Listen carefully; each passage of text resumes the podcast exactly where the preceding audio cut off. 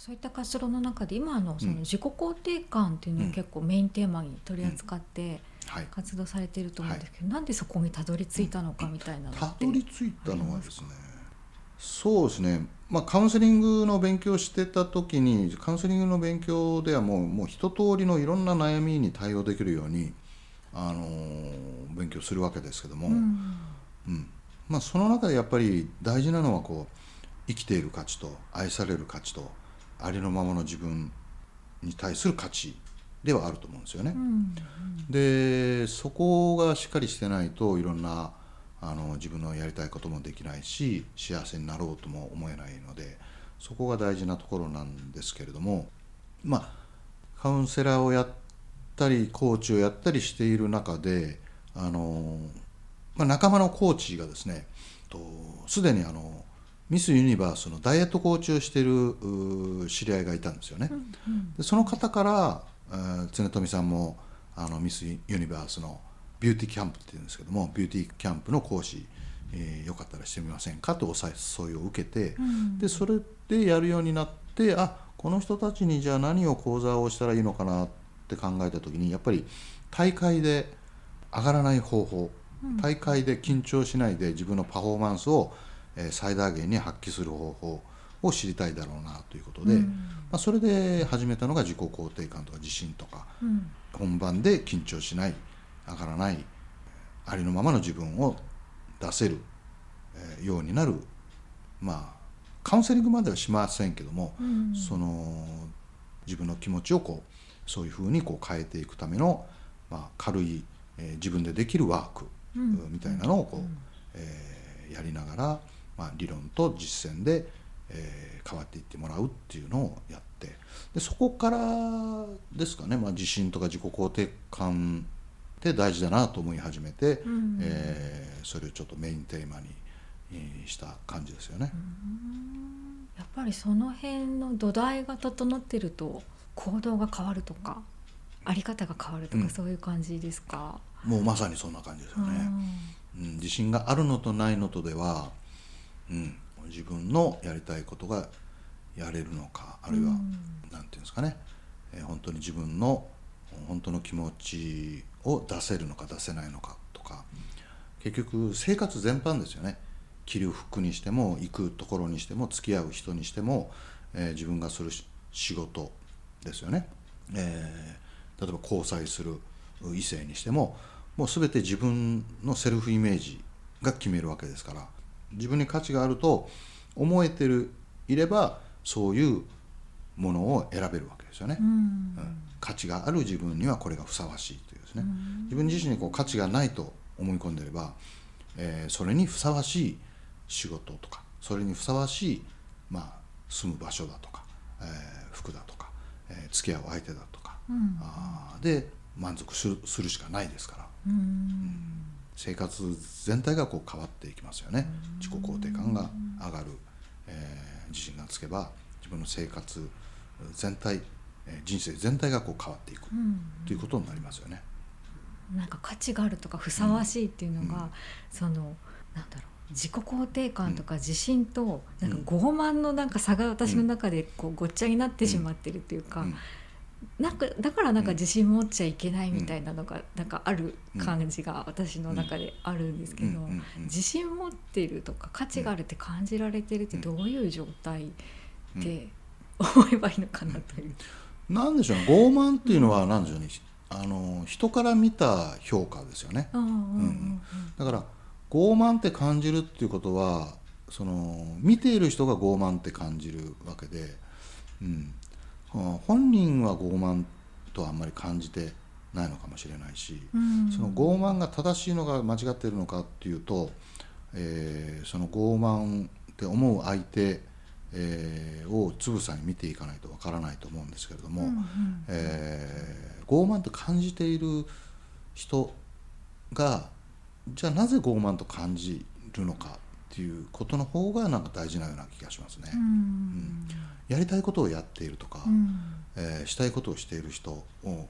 見てあ素敵だなと感じるのか、うん、えー、傲慢だと感じるのか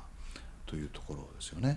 でその傲慢って感じる部分がもしあったとしたらその傲慢って感じるのはその人のどういうところを傲慢って感じるのかというと、例えば周りの人のことを考えてないとか、えー自分のことばっかりを考えているとかところがあったりするかもしれないんですけれどもそこもそれが本当に正しいのか間違っているのかその周りの人っていうのはそれほどえー迷惑に感じているのかとかその迷惑に感じているけどもその人がやりたいことをやっているっていうことはそれはえー全体にとってどうなのかとかうんいうのをこう考えていくと果たして傲慢というのはその人の何をもって傲慢と思っているのか自分はその人の、えー何を見て聞いて感じて傲慢と思っているのかそこを見ていくことが大事かなと思いますよね。であの自信本当の自信とか本当の自己肯定感が高い状態っていうのはうん本人はそれを感じてないんですよ。うん周りがただああの人自己肯定感高そうとかうん自信がありそうとか、えーは思いますねう。んでも本人はやりたいことをやってるだけなんですよ。うん何をするにも自分の好きなことをする自分のやりたいことをする、まあ、もちろんそのバランス周りとのバランスはありますけれども、うんうん。そして、えーどんな大舞台でも、えー素の自分でいれる、えー自分のありのままの最大限の自分を出せるという。そういう状態を周りの人は自信がある。自己肯定感が高いとこう見るんですけども、うん。本人はただ何も考えずにやっているで本人がもし自分は自己肯定感高いんだとか自信があるんだと思ってるということは実はないことの裏返しであることが多いですよね。うん。自信がないから自己肯定感が低いから高くしよう自信をつけようと思ってあこれができたら自己肯定感が高いこれができる自分は自信があると思い込もうとしてるっていうところがあると思うので、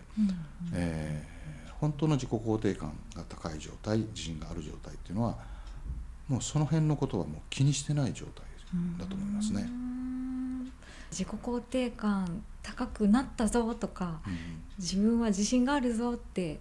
自覚してないっていうことなんですかね。なんかもうまあ、客観的に見ればああ自己肯定感高くなったなとか自信がついてきたなとか思えると思うんですけども、うんやってる最中はただやってるだけ、うん。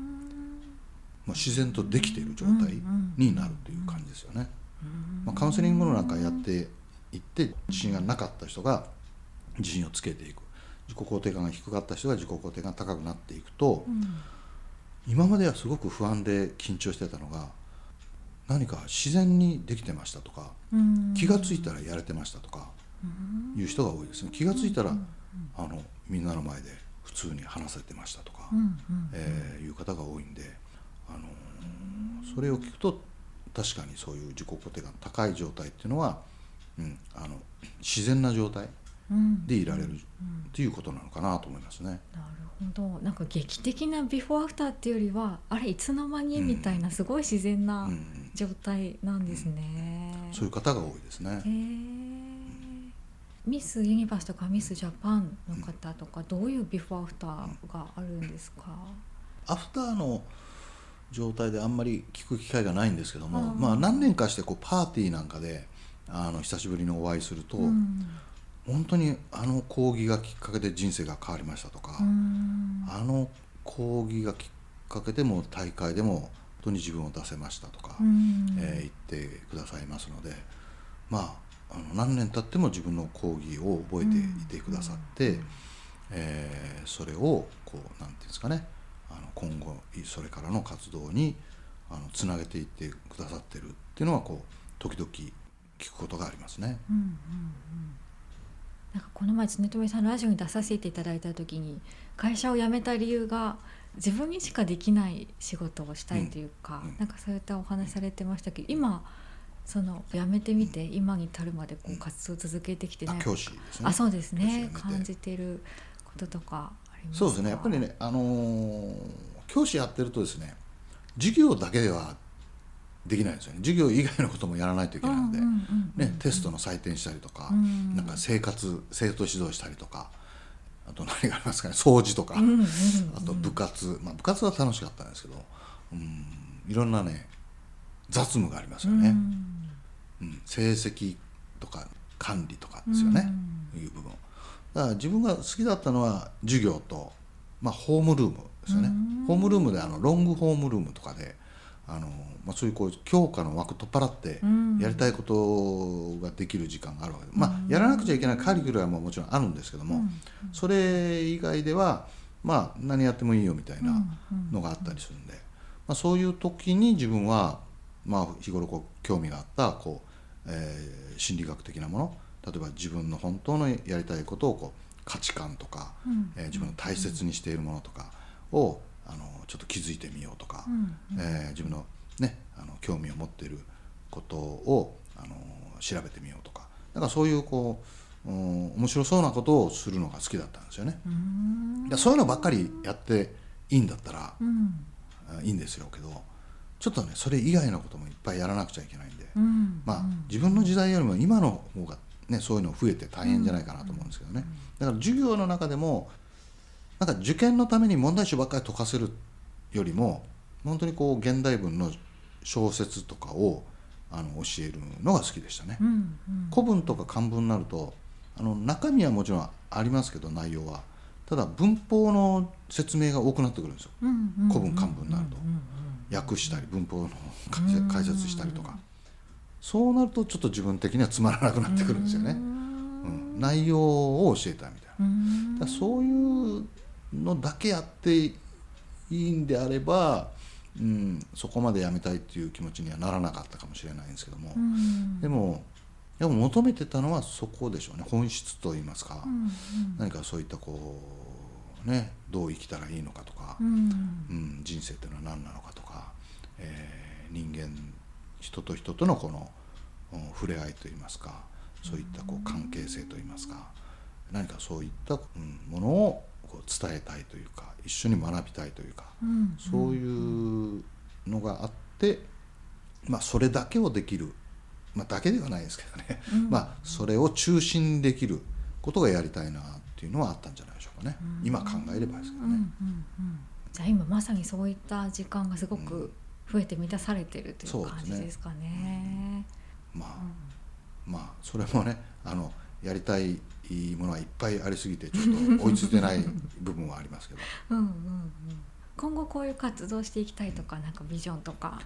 そうですね。まあ今のところはその自信をつける自己肯定感を高めるとか、まあ、セルフエスティーム講座とか、うん、まあ、カウンセリングコーチングやってますけどもさらに先ほど言ったようにこう中学生の頃から興味を持っていたこう精神世界とかスピリチュアルとかあ悟りとか、えー、そういったものも加えていったあのやっぱりこの人生でどこまでこう自分をですね魂的に精神的にあの成長させていけるかという新しい講座を、まあ、今本当12月から始めたところで、えーまあ、来年2022年からはどんどんそっちをですね、あの中心に据えてやっていきたいなと思ってますね。ありがとうございます。では最後にですねリスナーの方へのメッセージをお願いしたいんですけども。はいまああのあれですね今あのカウンセリングとかでいろんなご相談受けていると本当にあの自分のことでも苦しみ自分の周りのことでも苦しんでいる方あのいらっしゃってでそういった問題をこう解決する方法もあのありますしそして、えー、さらに自分が良くなって本来の自分の生き方を見つけてで本当に幸せに、えー、楽しく生きていく。そして自分がこういうところ自分のこういう性格嫌だなとかもうちょっとこう変わりたいなとか思うところがもしあったらそれをどんどん変えていって自分自身の性格も変えることもできますしより行動的積極的に自分を愛し人を愛しということができるようになっていきます、えー、コーチングやカウンセリングでですね。でまあそういうお手伝いをこれからもやっていきたいですしさらにですねこれからはあの人と人が本当にこう心と心でこうつながって、えー、ハートを開いてそしてこれからのより良い世界をまず自分から作っていくようなそういう人たちが増えていくようなお手伝いがしたいと思ってますので、まあ、もしよろしかったらですねあの私の SNS とかなんかホームページとかをご覧になって、えー、興味がある、まあ、講座とかあ引かれる講座ありましたら参加していただきたいなと思っております。はい、ありがとうございました。